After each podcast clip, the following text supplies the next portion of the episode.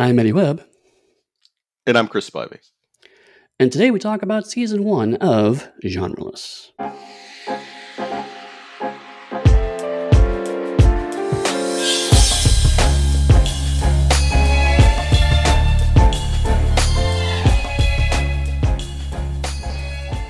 Hello and welcome to our wrap up show of season one of Genreless, uh, where we have now totally mastered podcasting and will make no more mistakes ever going forward. Whatever. Are we recording right now? Yes. ah, sorry, I, I didn't mean to break that that masterful thing that you just said. I Ooh, our streak lasted two seconds. It was great. For a brief moment, we had purity. if people stick around, it might happen again. We might hit three seconds next time. we just expand. Um, no, but it was uh, we we already have plans for season two, and we'll we'll talk about that. But um, as we were uh, putting things together, we realized that it, it would be valuable to kind of have a a wrap up show of of season one to kind of talk about um, both the stuff we picked up from watching these shows, stuff we've we've learned from doing the podcast, some things that people have said to us, you know, fans t- talked to us about over the time of doing this, and just kind of reflect on space opera and and this experiment, as it were. And how Buck Rogers is the greatest science fiction show to ever existed and ever will exist. That is definitely an opinion you can have. I will neither say it is mine or not, but it is definitely a statement I have made. I will either confirm or deny agreeing with the statement. um, uh, but um, one thing I do want to say uh, before we get too into this is um, we because we were going so long on the Blake Seven episode, uh, but uh, I really did dig that conversation on uh, Blake Seven uh, because it was. I don't think it's worthwhile for all for us to always do like big, super long dives into something like we did with that. But I think doing it once and doing it at the end of the season was actually a really cool way of not only a capstone, but also uh, uh, uh, really looking into some of the nuances of that show that I, I certainly didn't know. It was, it was definitely interesting, and it was also interesting for me as a as a new podcaster to see how our dynamic had to shift to allow someone else into like that space. Mm-hmm and then to like trying to find all of our own balances while we're on the air recording it felt almost sort of like live radio for an instant. No, definitely. Um, um, there is one thing I've learned from years doing this is that there's a certain amount of improv in podcasting. Like you can script stuff, and we do have not scripts, but we usually have notes as we're we're talk, talking it and prepping for this stuff. But um, don't there, don't don't oversell that. Tell well, all right. Let's tell them what our notes are right now. our notes right now are the the opening intro that we do every time, and I've put in the list of shows that we talked about this season. That that's our notes. Am I missing that is, something? That is a non-zero amount of notes. so when you're selling notes, I want people to understand what notes means. To be fair, okay, it's an agenda, really, is what it is. um, but still, I mean, like I know uh, when I, after I watch stuff, I mean, even if I don't have notes on the screen, I, when I watch the episodes, I try to like you know keep a few things in mind. It's like, oh, I noticed that. I want to kind of talk about that. Like I remember um, uh, after the the vampire episodes, Buck Rogers, like, I I have so many thoughts I need to talk to you about this episode because holy shit, this episode. Um, and also like uh, even with way back with Star Trek, I actually had notes originally on the document that kind of moved away from that. But there's a you're right. There's a balance. It's like you have to kind of actively listen during uh, the conversation, uh, you have to also make sure you're filling airtime. That's one thing I've learned when I uh, actually studied radio broadcasting is that dead air is the enemy, uh, and you have to try to fill it. But if you fill it badly, that's almost as bad. So there's points where a tactical silence actually makes sense, but it depends on the kind of radio you're doing, and podcasting changes that dynamic a little bit as well. And it's it's a whole lot. There's a whole psychology around babbling. And it's been fun, and I guess also still more somewhat interesting is that as a naturally more stoic person who would prefer, who likes those silences, to try to change some of that and become more engaging for part of the podcast to talk about these things that I love, mm-hmm. and getting a chance to talk about it with someone who is also engaged in the subject, which is a, a new experience and one of the reasons I'm glad that we're going to do a second season. Absolutely, uh, uh, and um, it's something else. I mean, I think going into at least for me, is this always a, a question? Like, is this going to work? Um, you know, it's like we had been chatting as professionals and a little bit as friends prior to this, but that's different from doing a podcast. Something I've learned uh, uh on like the Onyx Pathcast and other podcasts I've been on is that the dynamic you have in person doesn't always translate well to to in air chemistry. But you know, I mean, I, I enjoy these conversations. We both said that this is something that we look forward to when we do these recordings. So it's certainly that part at least has worked. Uh, Did you like how I purposely made another awkward silence? Yeah, yeah. Thanks. I'm gonna have to edit that out now.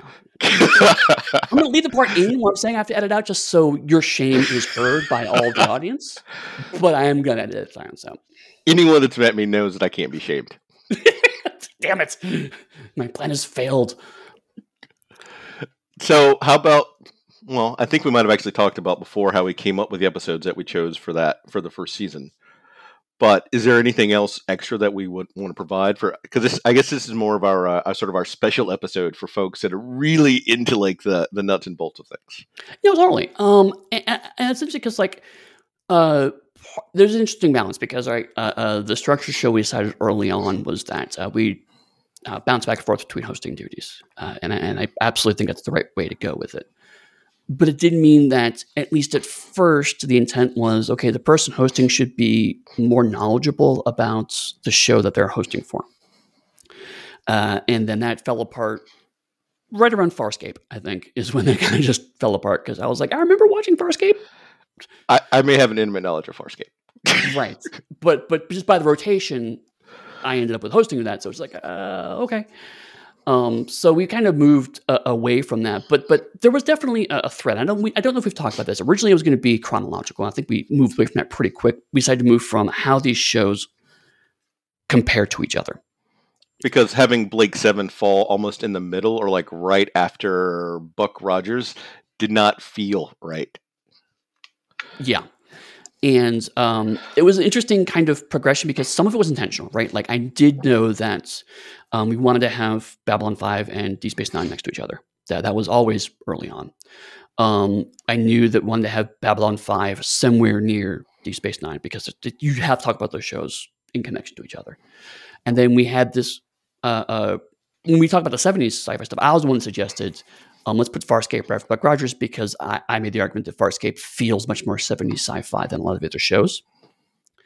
Uh, and what I didn't expect was the themes, like the actual conceit of Farscape was so close to Buck Rogers, I had forgotten how similar they are. And it was subconscious some, though. I think it was right. I think it was the yeah, it feels like the right show, and then because in my head I was like, oh, it's kind of seventies. Like, oh no, because it's the same concept. You, you jerk. Of course, it feels the same. Uh, but then I wasn't expecting the themes of a totalitarian regime that thread through Farscape really played well with Blake Seven and trying to escape from that and deal with that. Um, because really, again, Farscape was season one is you're escaping from this uh, captain who's trying to hunt them down, and then uh, Blake Seven is like trying to escape from this captain totalitarian thing that's trying to hunt them down. Uh, so uh, it was interesting how some of that was unintentional, but some of it was intentional. All right, I'll stop. It, it, it was a fun gag, but I, w- I will let the gag go. I no, but I just really liked how we made it all sort of flow together because I knew a lot. I remembered a lot about Farscape and the fight against Crais and trying to escape Crais, and then having a lot of sort of their governmental structure be a pressure on the show Mm-hmm. And I didn't know if you remembered or not, but I didn't want to tell you because I didn't want to spoil it because I, I knew Blake Seven, and that was the underlying current for like yeah. at least most of Blake's Blake's time on the show. Yeah, and that was uh, I'm, I'm, glad you didn't mention it because like I remembered. Uh, uh, I don't know if I mentioned it on air, but like I'd seen the first like two episodes of Blake Seven, and I just didn't. It was not that I wasn't into the show; it's just other stuff happened, right? Sometimes you watch a show and it's like, oh, I like this, but something else occurs and you forget about it. Um, and so in my head, it was like, okay, so it's basically 1984. That's that's the whole show. um, not realizing that was only really the first two episodes, and then it kind of becomes more or less Farscape. So when I'm watching the other episodes, it's like, oh, this is this is Farscape. Okay, now I get why. So it sometimes it's really fun coming in. I mean, it's fun being the person who knows stuff and go, oh yeah, did you see this part? And you see this part? But sometimes it's also fun to be like, I have no idea what this is. This is cool. And the other big part about that, that was like Crichton and Blake are both the keystones that hold the crew together, and mm-hmm. everyone around them is generally more competent than they are. Yeah, and like that was a wonderful parallel to see. I had forgotten that, but then as we are watching it, I'm like, oh my god, that's right.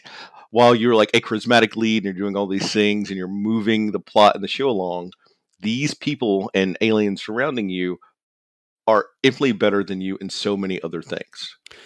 But also, it is also weirdly reversed in the sense that Blake starts off as this just just legend and then the crew starts to realize, oh, he's got feet of clay. He's, he's a flawed character, and they kind of have to come to terms to that. Um, and then eventually he becomes legend again. Crichton kind of starts into that step where it's like, you know, he's just a, he's a human, whatever the heck that is, and this weird guy. They can't really do anything. And then over time, they realize his value to the crew, and also on top of that, he looks like the species of people that oppress them. Um, and Crichton so, also sort of becomes a legend towards the end of the show. Right, right. Yeah. So that's so, so, sort of a great reversal arc that sort of intermingles themselves. Mm-hmm. Yeah. Uh, and uh, so, and it's something about the format of the show that I, I was hoping what happened and did happen is that by by taking these representative episodes, right? Um, we're able to get a sense of the show without necessarily getting into the minutia of the show because there's tons of great podcasts that do episode by episode reviews, and I, and I enjoy listening to quite a few of them. But there's the, the, whole point of the show is you're getting into the weeds, right? You're, you're looking at the very specific details. You're looking at character arcs whatnot. But by having these slices, it allows us to more easily see the bigger tropes and the bigger beats and the bigger progressions, and then we could compare those a little more easily. and, so, for me, I started to see a little bit of that during our Babylon 5 DS9 discussion, but I think it really clicked when we had that Buck Rogers Farscape Blake 7 progression because I was able to more clearly see yes, these are all on some level connected shows, even if at a first glance you wouldn't realize how connected they are. Very true. Uh, so, um, is there anything that you were kind of surprised by during the course of doing this? In terms of like learning about these shows, is there anything you learned about the show that you didn't expect, or something new you took away from a show that you previously didn't think about? Probably the biggest one's going to be Battlestar Galactica. I mm-hmm. only ever watched that once. Like mm-hmm. when it, as it aired, I watched it, and then I moved away from it because something about it didn't sit right with me. I know mm-hmm. we went into a lot of detail about some of like the lack of diversity in casting and things like mm-hmm. that. But going back and reading through it and then seeing listening to a few interviews because well i don't take notes i try to in, absorb media on the side about whatever it is we're going to talk about mm-hmm. and then sort of let it coalesce in my brain it's much like my writing process mm-hmm. i ingest a lot of information and then i just sort of see what happens mm-hmm. so for fans of my writing there you go that's the entire magic of how it works but for Battlestar Galactica, it was listening to that Katee Sackhoff interview and hearing how young Katee Sackhoff was, and hearing the director's wife is a person that chose who Starbuck would be, mm-hmm. and knowing that like the male director and everything else couldn't see it until someone else came in and said, "Hey, you're thinking about this entire thing wrong. That is a person that needs to be Starbuck. Look at the energy. Don't look at the act actor actress. Yeah, like that was a big chunk of it. But then also knowing about since it aired after 9-11 the influence of 9-11 and listening to her to her talk about them all sort of touching that sign and thinking about what happened then like mm-hmm. that was some stuff i didn't know that hits home still Absolutely. Actually, I do want to take a brief digression because some people have actually brought this up. Um, when we talk about the shows, like like Chris said, uh, um, we do try to do some research, but it's also going to be kind of as we remember it. Um, and that's kind of the point uh, of this specific show is, is, our memories of these shows, what we can recall of it. Um, sometimes it's kind of not intentionally, but occasionally it's the I remember reading an interview about this once. We're going to get stuff wrong, and, and certainly fans have correctly called out some some factual mis- uh, errors we made. Uh, uh, we apologize for them. We're probably going to make even more going forward. Uh, so, I mean, uh, definitely don't take anything we say as authentic. The gospel more truth. Right. Yeah. It just this is what we think is going on. Uh, but I mean, that goes back to to to Battlestar because um, I knew going in that some of the writers of Deep Space Nine were were frustrated by Star Trek and ended up writing Battlestar Galactica. What I did not know until after we recorded it is that there was a di- there was a detour into Voyager, and watching late season Voyager recently, new, to me shows, and then having watched Battlestar Galactica, and was, Battlestar Galactica is basically what if we could do Voyager but better?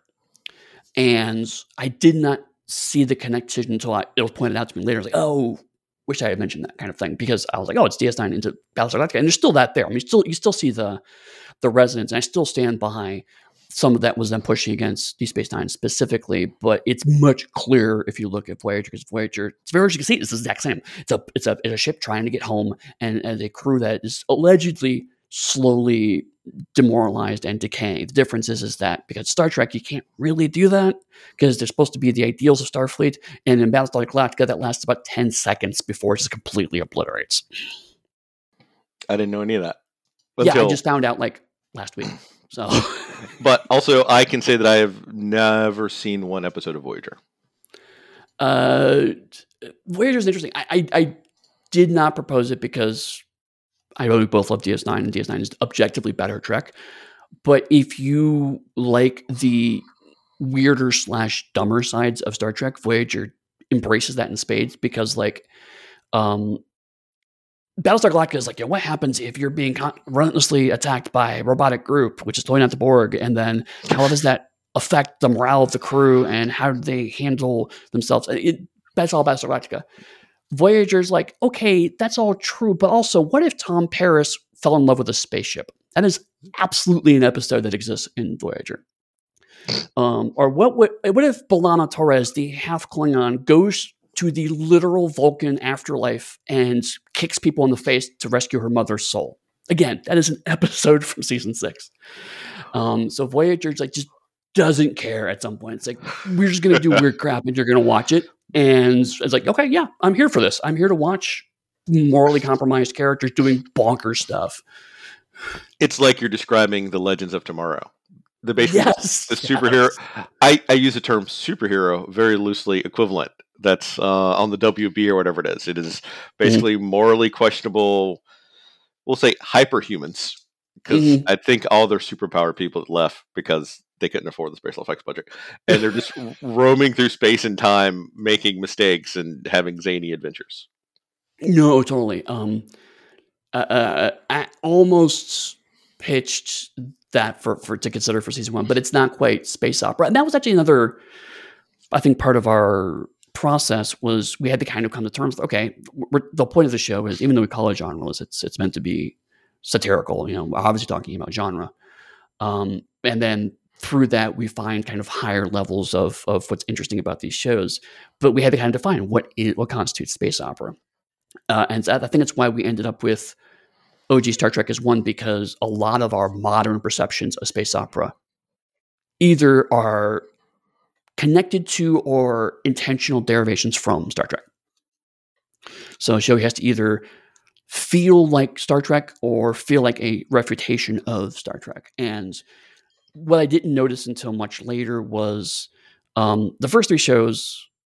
We kind of bounce back and forth. Like each show is either it's like first Star Trek Babylon Five is very much not Star Trek. Deep Space Nine is Babylon Five, but in Star Trek. Dark Matter is okay. What if the crew actually were were bad guys? See, to, but to expand on your point, I would think one of the things that that I think I might have mentioned is that it is a lot a lot of it's based on Star Trek, but the other larger portion is also based on Star Wars model of space opera. Right. Mm-hmm. Because those two together sort of helped form, I'm going to say, the more Americanized idea of what space opera is. No, and that's why Buck Rogers was good to put kind of near the back half there because Buck Rogers is kind of the intersection of those two competing instincts. Mm-hmm. No, totally. Um, uh, but I mean, uh, and, and also you can make the argument of like the the unintentionally, I think, but like the first half is kind of Star Trek or Star Trek uh, refutation, and second half is kind of Star Wars or Star Wars refutation. Um, Blake Seven again being kind of an interesting Capstone because it's so distinctly British. It's not either of those things. Blake Seven doesn't really engage with either show's conversations because it's really engaging with Doctor Who. And so that was one of the reasons almost from almost from the start. That's why we knew that was going to be the last episode of mm-hmm. the season. Yeah, because I mean, it was. I was expecting, I was like, oh, I know there's a lot of production overlap and actor overlap between Tom Baker era Doctor Who and Blake Seven, but I was not expecting the amount of nostalgia vibes for a show I'd never watched before because like, oh, this feels so much like Tom Baker era Doctor Who. Because you're right, it's it's it's both. What if they go to different planets and have different adventures, kind of like Doctor Who, except everyone's kind of a jerk. Uh, which is not true. I mean, the, the, the, the, characters are much more complicated than Doctor Who, but that's also kind of the point, right? Because Doctor Who is meant to be, at least in the 70s, a relatively clear, clearly moral character. Um, and then to have like seven characters that are legitimately saying stuff like, that's a terrible idea. We should just turn around and leave. We should not be part of the adventure. We should just be going. that, that being a valid point. So then, since we didn't play any games during the Blake Seven episode, I thought about it, but I was like, "Come on, we're at an hour and a half now." Right. If you could be one of the characters on Blake Seven, who would you be and why? Uh, I kind of want to say Avon, honestly. Um, but it's hard because like Blake Seven's a bit like Dark Matter in the sense that each character has clear flaws, but you see all of their viewpoints. Uh, five gets a little money on Dark. It takes five a while to, to, to ramp up.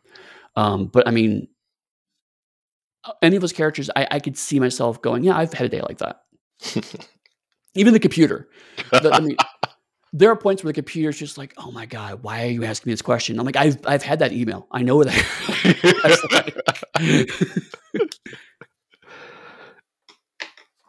now, how about you? It that that's a hard one. Uh, my my gut would be Avon, but I'm gonna probably say Blake. Okay. Because I understand that drive to try to have to bring truth and fight against an oppressive regime mm-hmm. almost at too much of a great cost and expense to yourself and those around you. Mm-hmm. Yeah, no, that makes sense. So, so the other, go ahead. Out of all the ships that we've seen, which is your favorite ship? Hmm. So, Orac does not count as part of the ship. Damn it! All right. um, Ah, man, that's, that's hard. Uh, because I really like the design of the Raza. Uh, I don't know why. Um, it's just a nice balance of cool looking and plausible. Because like I don't, I don't want to be burned at the stake by this, but I don't like to look at the Enterprise because it. Which version? Just, well, really any of them, but in particular, I'm thinking about the OG version um, because it's basically it's a tube and there's a couple things stuck into it, and there's a, a plate and a couple of tubes at the end of it, and that's it. Um, and I think the only reason why it's so iconic is because it has lasted so long, and so um, the Star Trek ships that deviate from that model are more interesting to me. Like uh, I'm blanking on the one that was actually in Deep Space Nine, um, the little warship that got near the ends. Oh, I knew it to you said that explicitly. Right, right. The Defiant. Defiant, thank you. Um, because it's basically just it's a it's a slab of a ship with a couple engines stuck on. It's like for a warship that makes sense. You want to have a nice big hefty looking ship. Um, so I've always been kind of meh on Star Trek ship design in general, but particularly the OG Enterprise. Can just I don't like the Constitution class look. Uh, whereas the Raza looks a little more like a ship that makes sense to me, um, but it's still kind of cool looking. But I don't know if that's my favorite because I kind of like the neat look of the of Blake's ship. The Liberator. Yeah, because it's that interesting sweet spot of it looks like an it's a cool looking ship, but also I can see exactly what props the BBC department used to make that ship. and I don't know. I mean, I, I I've always it's pure nostalgia. There's no objective reason for this, but it's that pure nostalgia of I grew up watching shows like this, and so therefore that kind of extremely low budget vibe appeals to me. Absolutely, because for me, it's the Liberator. That that is my top choice mm-hmm. every time. It's, I like the design of it. I like the, even the base computer that it has is interesting, mm-hmm. and sort of that psychological defense that it has for the invaders when they come on the ship. Mm-hmm little touches like that add additional weight to it while some of the other newer stuff looks more aesthetically pleasing that just like hits a sweet spot that's hard to describe right i will say runner up if we're moving away from the look of the ship um, is uh, the ship on Farscape, just because the idea of a living ship, which again, the Liberator kind of plays with that space. Um, again, an unintentional connection I didn't think about or even know about when we were doing this. I didn't uh, even think about that. That's brilliant. Right. I, again, it was like we're geniuses, but we completely missed that point. Um, but again, there's that kind of the idea of a living ship is interesting. But I feel like Farscape digs much more into that concept. Like Seven kind of just touches on it and then moves on, and really kind of ends up uh, uh, putting it all into Orac. Orac kind of ends being the center point of that, whereas Pilot is the center point of of Farscape, and they're both valid things because you have this kind of character, it's a face for it, but um, Pilot then ends up getting its own his, his own arc, um, separate from Moya, and so there's a lot of interesting interplay there, and the concept of a living ship is interesting, but it only works because all the actors completely sell that concept 100% every time it comes up.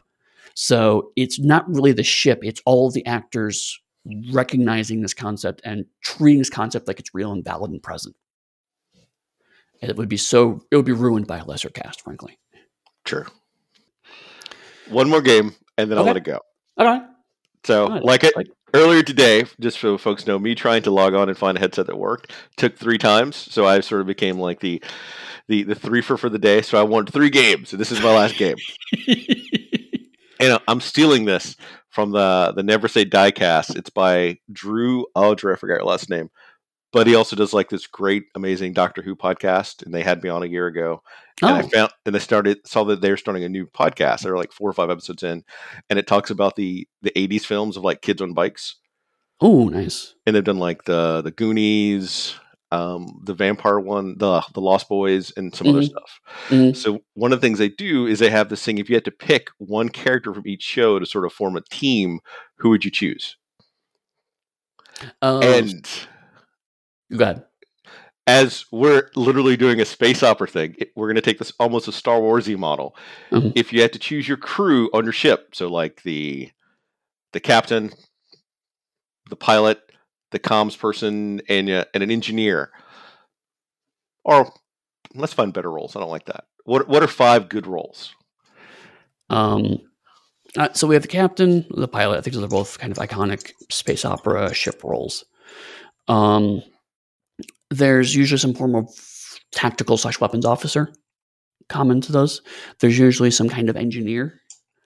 Um, and like fifth is weird because like comms is only really a codified position in Star Trek, and even arguably only really OG Star Trek, because later on anyone can just hit the button to open frequencies. Let's call it a specialist. That is like whoever okay. you want for like whatever, basically whatever your show, whatever your show genre is. Yeah, your science. That is like your yeah. yeah. your specialist will slot into.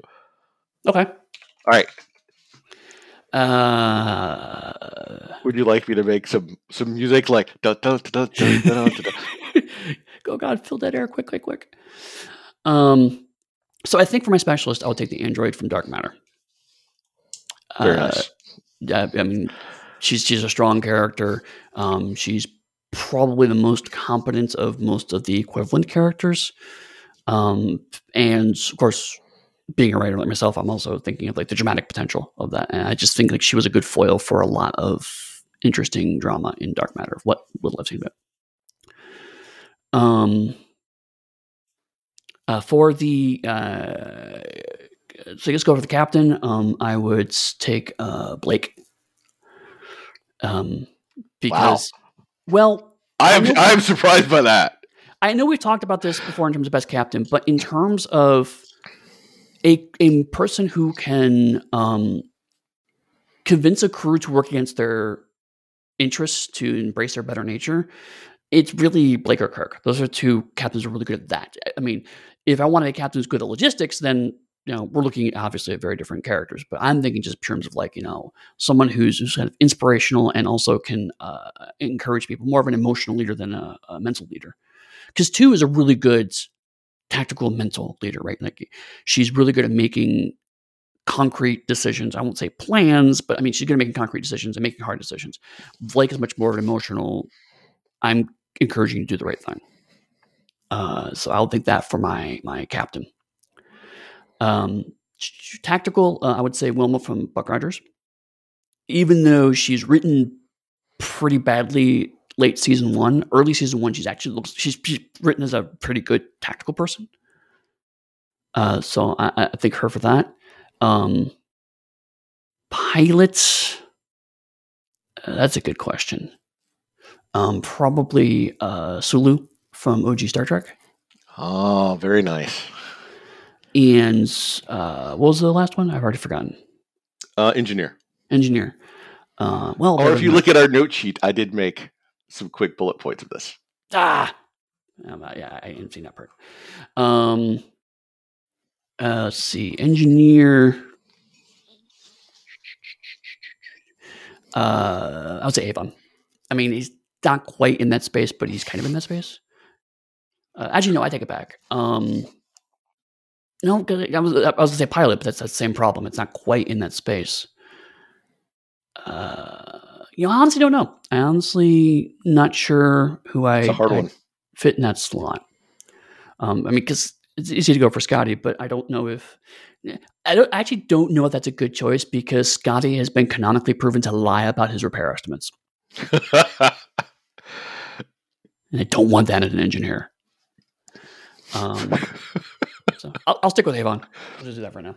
Very cool. How about you? Uh, for my captain, this will probably surprise no one. I'm going to still stick with Sheridan. Sure. Because while Sheridan doesn't have the ability to convince everyone how Blake does, I like that Sheridan sort of is tactical. He focuses more on the intellectual aspects of it and understands that there are a lot of hard decisions that have to be made, and he's willing to make them. So that was really important for me. For my my pilot, it's going to be uh, Jenna from Blake Seven, who is supposedly like one of the best pilots in the galaxy. She's a smuggler, so she knows how to get in and mm. out of all those great places. Okay.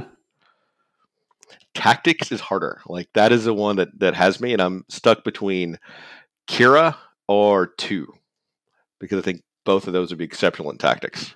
Uh, and, and for pretty similar reasons when you put it that way um, because both are willing to basically use you know asymmetrical warfare tactics. They're both good at asymmetrical warfare. Uh, so I'm I'm going to go Kira simply because my engineer is going to be six, and I want to like get a little show mm. variation because yeah, six is brilliant and I while a lot of my crew is going to be somewhat dour and serious for for I want someone that can also bring a little comedy and levity at the same time. And six is good at that. Yeah. And I think you've already sort of got the general vibe of what my space opera is on this so far. so my last one is going to be uh, Odo. Okay. And it's it's funny because like you're right. Um, you went for a crew that's kind of like almost gritty, not quite, but close to kind of you know serious, emotional. We're gonna have strong, compelling, hard decisions. I find I'm like we're gonna have wacky adventures. but yet you continue to advocate that Buck Rogers is the best show, which is interesting to me. well, my backup crew is totally different. Like my backup captain is Sisko. My backup pilot is Wilma. Mm-hmm. For tactics, it's Avon. Mm-hmm. Engineering, it's going to be Scotty because come on. Right. And my specialist is going to be Worf. Like that is my my backup slightly different genre show. And and that and what's what that's telling me is that that's a show that's gonna get into fights slightly. They're constantly punch above their weight class. It's like we're gonna have a tiny little ship and we're gonna pick fights with ships that are much bigger and somehow still survive. Yep. so like I'm stuck between those two different shows, much like in writing. I've got these two brilliant ideas. Which one should we go with? Right.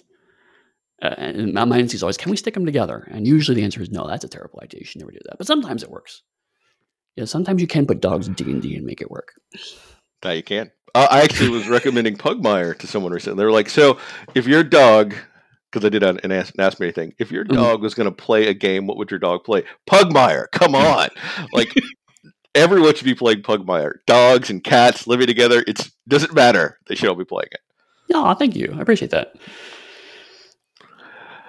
So I'm curious, um, as we're kind of wrapping this up before we move into uh, the season two, which we we're putting off like it's a big reveal than we talked about it last episode, but um, we're professionals. We've mastered right. all aspects of podcasting. Uh, is there anything about now that we've looked at these shows, anything about space opera that's a recent revelation to you? Is there anything you look at these like, oh, now that I look at these in context, I didn't notice this before? Not to sound uh, egotistical, but not really. Like okay. I enjoy space opera, but my preferred science fiction is more of hard science fiction. Mm-hmm. So a lot of people, I'm gonna go on a, a slight sidestep here. Sure. For instance, my Jill and I were watching Star Trek. Wow, I'm losing my ability to remember things now. Discovery. Now, Thank you. Discovery last night. And I remember reading a lot of people complaining that Discovery is too much like magic, how it transverses the universe. Mm-hmm. But all space opera is fantasy in space. Right. Like, tell me one, how does the Star Trek engine work? You can say dilithium crystals, but what is a dilithium crystal? Right. Like, why does it allow it to travel that far? How much air do they have on the ship? Like, these are all things that are just sort of hand waved away. Mm-hmm and that isn't something that jumps out at me. I like something that is much like my cruise. My preferred cruise more gritty. I like my things sort of more based in reality and solid. Mm-hmm. So you're much more someone who gravitates, like, say, the Expanse. Yes. Um, and that's interesting to me because, like, I certainly don't mind hard sci-fi, uh, but also, I am someone that, like, you know what? I don't really want to know how the gravity works on the ship. I just want my actors to stand on a floor. That just makes it easier for me. Uh, but I mean, one thing that I uh, had noticed kind of going through this is that there's this canard, I think, that um, a lot of space opera ultimately looks like Star Trek. Um, and I think the intersection of this conversation happening relatively recently would have been the Orville. And the Orville is so clearly a was meant to be a parody, but is clearly as it evolved a retread of Next Generation. These are people who watch Next Generation. They want to do a show like Next Generation, um, and it's kind of a shame because uh, both bits of the show are done better by Next Generation or by Lower Decks, which came out later. Um, so I, I, think it never quite found its, its footing, but it brought up the conversation like, well, of course it looks like Star Trek because all shows are ultimately Star Trek or trying to do something different with Star Trek. And what surprised me was there's actually a pretty strong vein of stuff that doesn't really look like Star Trek. Uh, and it goes back pretty far. Like you said, uh, um, I don't think I was consciously thinking about the Star Wars connection to this vein of space opera. And yet, when you're looking at Buck Rogers and Farscape and Blake Seven, and even to a degree Battlestar Galactica, um, that sense of it, it, this is just how it is, you know, and, and we're just there isn't this isn't about large organizations having huge battles in space. This is about a small group of people just trying to get by and just trying to do a thing, do the right thing sometimes, but sometimes just do a thing.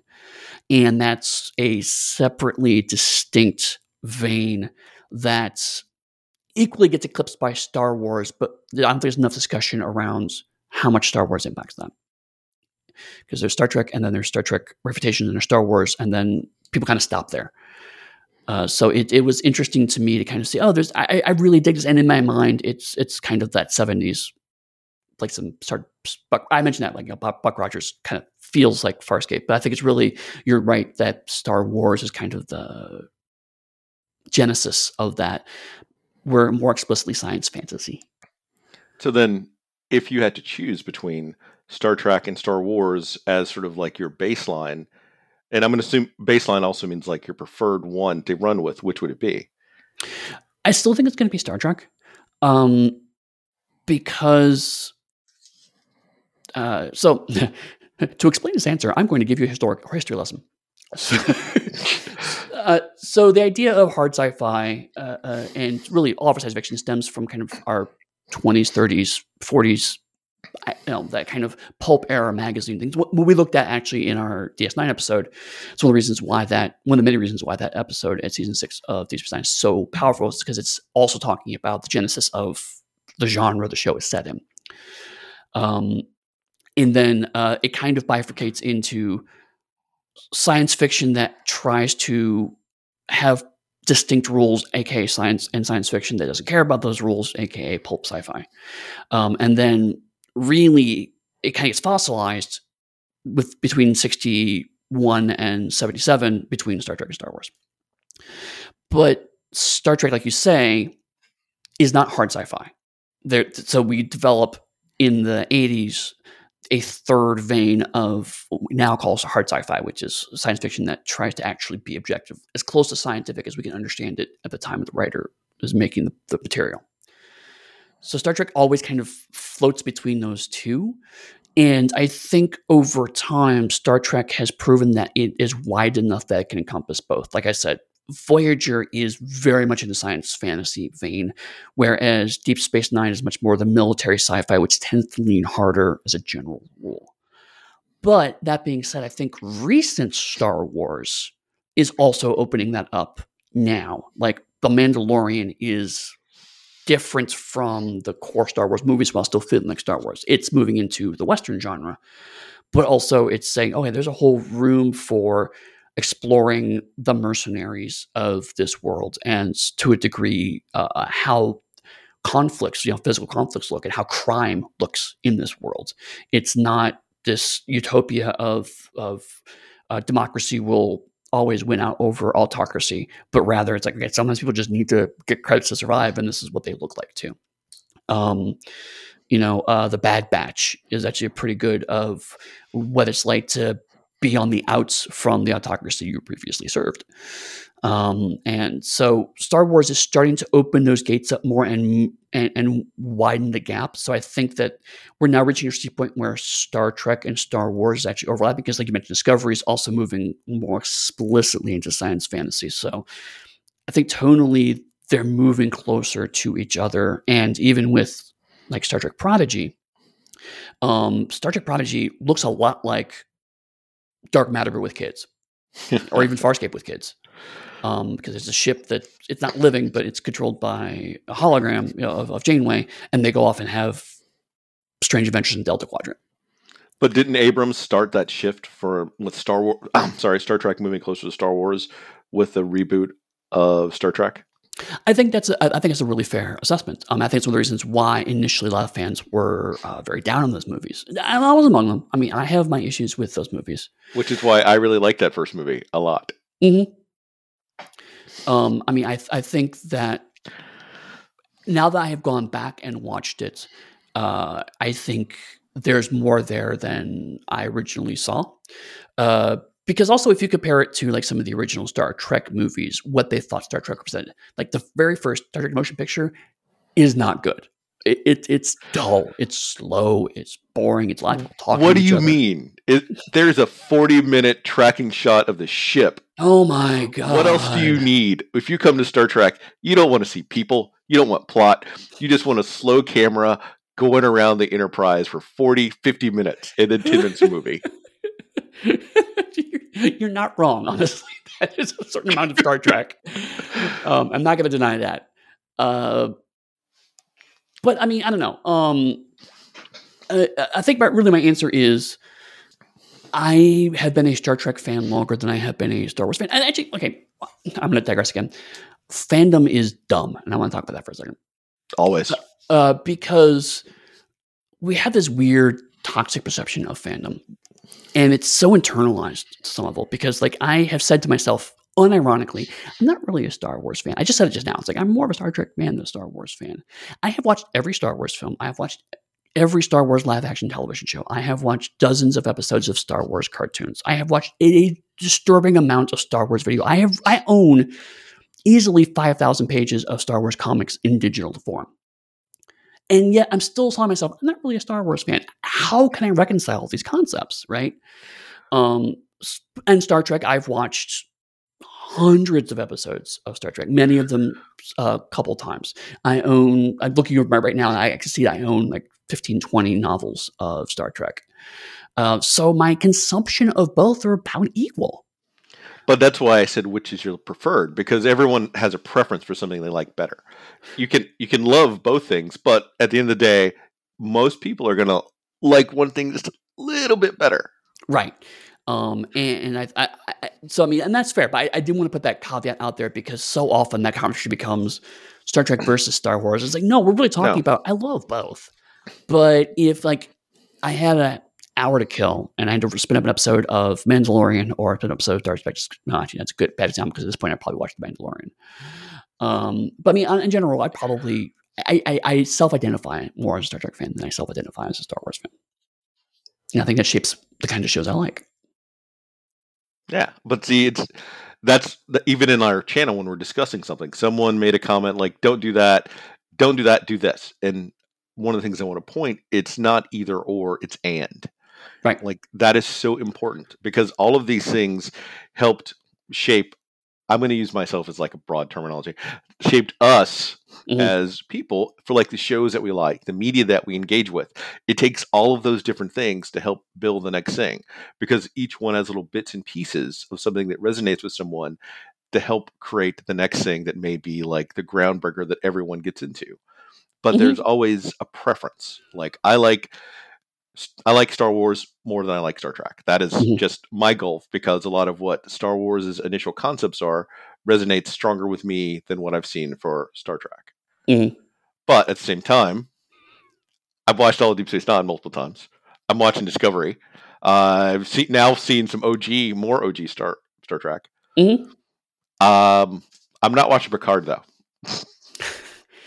honestly, yeah, if you don't have a strong emotional connection to Next Generation, don't watch Picard. I completely agree with you because because it, it's it's so explicitly um, the epilogue to Next Generation.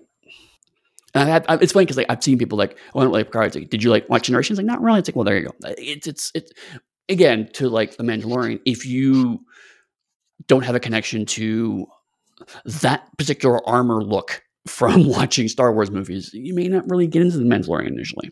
Like I really dig the Mandalorian mm-hmm. because I I had like that thing for the armor based on the movie. I never mm-hmm. had a big love of Boba Fett because he didn't. As I want more plot and interaction with the character before I like glum all of my joy onto them. Right, but exactly.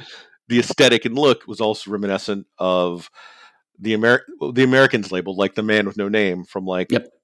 Clint Eastwood and like mm-hmm. he sort of has that half cape thing going on all that comes from there which resonates with something else that i like so it sort of got me into it.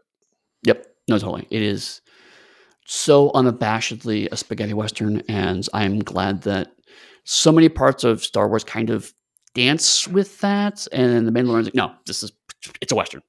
And more specifically it is a western through the lens of samurai films because it's also so obviously lone wolf and cub and again, I also love that too. But now, isn't it interesting as we're talking about these two shows that both of their origins were basically pitched almost as like for Star Trek, uh, wagon train in space. Mm-hmm. Now, for Star Wars, it's the spaghetti western slash samurai films in space. Yep. And how I mean, those origin points are there. I mean, look at Darth Vader; you can see the samurai influence so clearly. Mm-hmm. the look of him. So yeah, so um, what I'm hearing is at some point in time we should do westerns. that that was high on the list, but as I recently just did a book about westerns, I, I fear I may go on need, and need, on. Need a minute. Yeah. Um, so actually, uh, uh, let's let's talk a little bit more about season two. Uh, we got about ten minutes left. Um, as we mentioned, we're going to do mecha anime, and we kind of ha- that was after much debate, though, because we put up a poll for a while, right? and we got some feedback and we got suggestions for other things. and we debated internally amongst ourselves about two or three different things but in the end, we kept coming back to mecha anime, and we sort of expanded out from just doing like a 90 slice to a larger piece. Right, because um, I don't want to go into uh, uh, the shows we specifically chose, but like when we, we when we did the '90s anime, um, we realized that in my head it seemed like we got like five shows and that was it. But when we actually started listing them out, there were lots. There's lots of shows that did come over to the U.S. during that decade, uh, and where certain anime fell on the scale became a little bit of a debate. Um, but like Chris said, uh, we realized that we were both gravitating towards uh, mecha anime, and then it became okay. Well, then we have to kind of um, probably talk about the '80s predecessors that made mecha anime popular to the 90s and also then it got to 2000 and past 2000s okay so the, the decade thing is gone now it's just we're just looking at mecha anime and specifically mecha anime as it slowly came into uh, the American consciousness. Uh, so we're, we're as I was kind of planning and help we were as we were both planning it. But as I was one the parts of my part of the planning was I was looking at the original releases, and then I changed it to the U.S. release because those are different numbers, um, and it kind of bounces back and forth a bit. But certainly, um, there's kind of the rough. There was the '80s, and then there was the er, late 80s, early 90s, and then there was the late 90s, 2000s. So we could also really, talk a little bit about the 70s, though, because there were a few in the 70s. Right. Um, Which. Because it shows that were started in the 70s in Japan, but didn't make it. Like uh, uh one show that we're not going to do, um, which is the original um, uh, Mobile Suit Gundam, uh, was like 79 in Japan, but did not get a US release until like 2005 or something. uh, so th- there's an interesting how this stuff connects uh, from its the original cartoons, and then how we as Americans got them and how they connected in our head that way.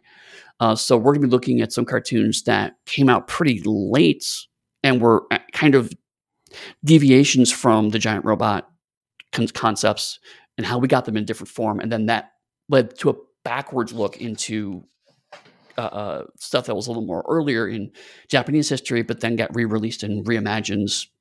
So, so there's there's a lot of context here, and as we mentioned, I mentioned yesterday, last episode, we're not going to do too much into um, the Japanese cultural context because we just are that's not. not that's not our backgrounds, and that's not who we are. So instead, we're going to be talking definitely from perspective of two gentlemen of a certain age uh, who grew up uh, with these things, both uh, stuff that hits um, tel- no, widescreen television, uh, uh, uh serialized television, but also you know with that awkward stage where the only way you can get this stuff is through shady fan dub VHS tapes, um, and then uh, to the uh, um, uh, cartoon Cartoon Network releases when they did their late anime dubs. So there, there there's going to be an interesting kind of progression through that, and I'm hoping that as we go through, we'll start to find the kind of threads of, of what makes giant robots punching each other interesting. And out of the massive list of them that we came up with, it was very hard to try to narrow them down. Even mm-hmm. now, it's sort of an ongoing thing. We could just add one more in. No, let's let's not do that. We could have multiple seasons of giant mecha anime that sort right. of made its way over to the U.S. Mm-hmm. And then, and we could even potentially talk about if we were to do another season of it, talk about how that transfused into Transformers and GoBots. Right. I, I specifically have not been mentioning uh, Transformers because that's such a weird sidestep to all of this. Yeah. um, and, and, of course, I'm as a huge Transformers fan. I we could do a whole season on just the different Transformers versions because I literally own like eight different seasons of Transformers. Uh, so I mean, there's a whole lot to talk about that. But you're right. I mean, I, I think that's that.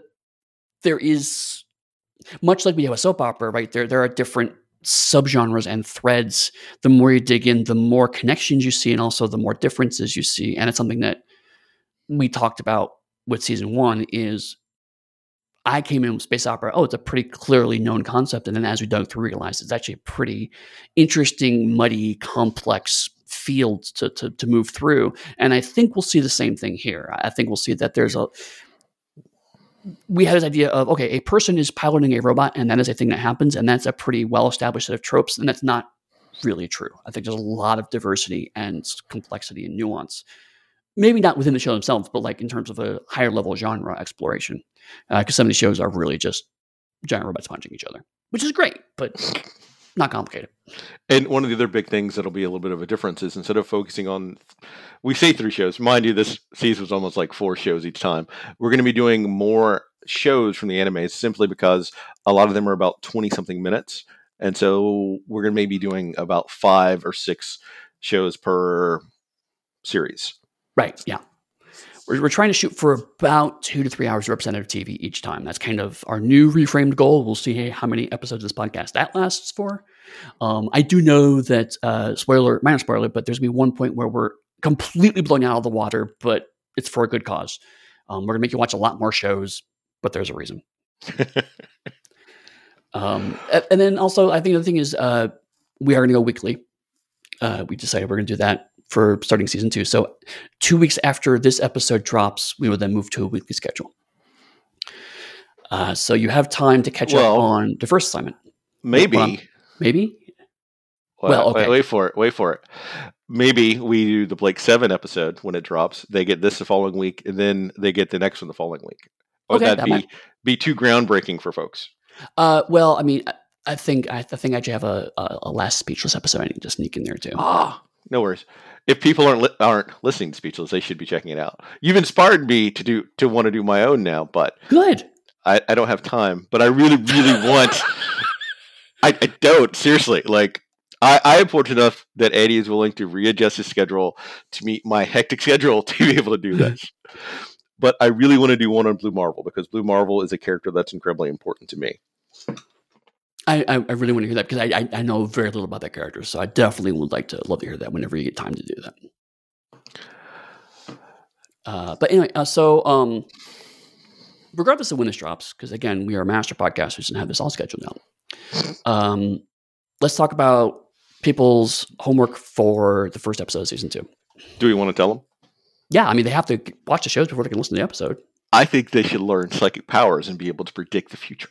They should become a new type and be, and spontaneously manifest through their use of military combat in a giant robot. All right, since that is a lot to ask, the the first episode of season two. This is probably going to shock a lot of folks, but as this was a groundbreaking moment for me personally watching television that I would run home to every day after school to watch. Or in Alabama, when they started airing it at five in the morning, I would wake up at five in the morning oh, to wow. watch, to then have 30 minutes of nothing to then get ready to go to school. It's going to be Robotech mm-hmm. from 1985, which is currently on Funimation. Yep. And the episodes we're doing for season one are going to be episode one, Booby Trap, Episode 3, Spacefold. Episode 11, First Contact. Episode 18, Farewell Big Brother. Episode 29, Robotech Masters. And lastly, Episode 36, To the Stars. Mm-hmm. Uh, and uh, just a quick note um, because of the timing of these episodes, at this moment, they're available at Funimation. As we were recording, right before we started recording, um, they announced that uh, they are migrating all of their material to Crunchyroll. Ah. Um, so right now, it seems like it will be for at least some time on both services, but Funimation will stop adding new content, and they've also heavily encouraged people to stop to stop their subscriptions on Funimation and move it to Crunchyroll. So I do not know if it will be on Funimation at the time this airs. So double, you may want to cross check with Crunchyroll, make sure it hasn't migrated over there since then. Um, but other than that, uh, oh, the other piece is um, slight spoiler for what's coming ahead, but uh, we'll be doing more Robotech in multiple episodes because Robotech is a special, interesting beast. It's yes. really kind of three shows jammed in one. So we're gonna um, be spending some time with Robotech. So when you find a Robotech source, just just live in that space for a while because we're gonna be there a bit. We'll, we'll break it down at the start of mm-hmm. season two about how all that's going to work out. Right, but just want to be, be, prepared. This is not going to be a quick dip in. You know, learn to love Robotech. Because I, I, will say, as a creator, one of the one of the few IPs I would kill for is to be able to have Robotech and create in that space. Oh yeah, that would be so amazing.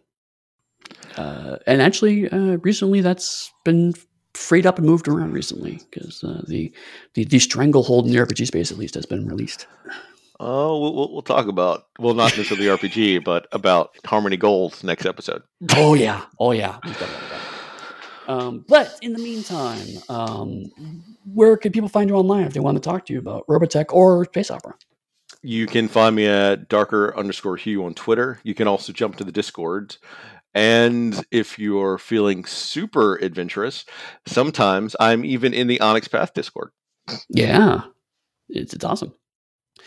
Um, what about you, Eddy?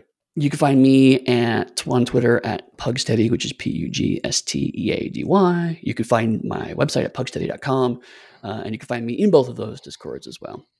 Uh, and I know we haven't said enough, but since we did talk about westerns, um, if you do take westerns, definitely pick up Haunted West. It is a fantastic book full of amazing, amazing detail. And from what I've been seeing on the Disc- Darker Hue Discord, people are having a lot of fun playing it. So definitely go check out Haunted West. It is well worth your time. I appreciate that. I tried to make the the game engine a lot more fun and a lot more pulpy for folks that wanted to do it like that too. Mm-hmm. And I, th- I, think you, I think you nailed it. I think you nailed it. Uh, so with that, um, thank you all for listening, and we will see you in season two with Robotech. Catch you on the flip side.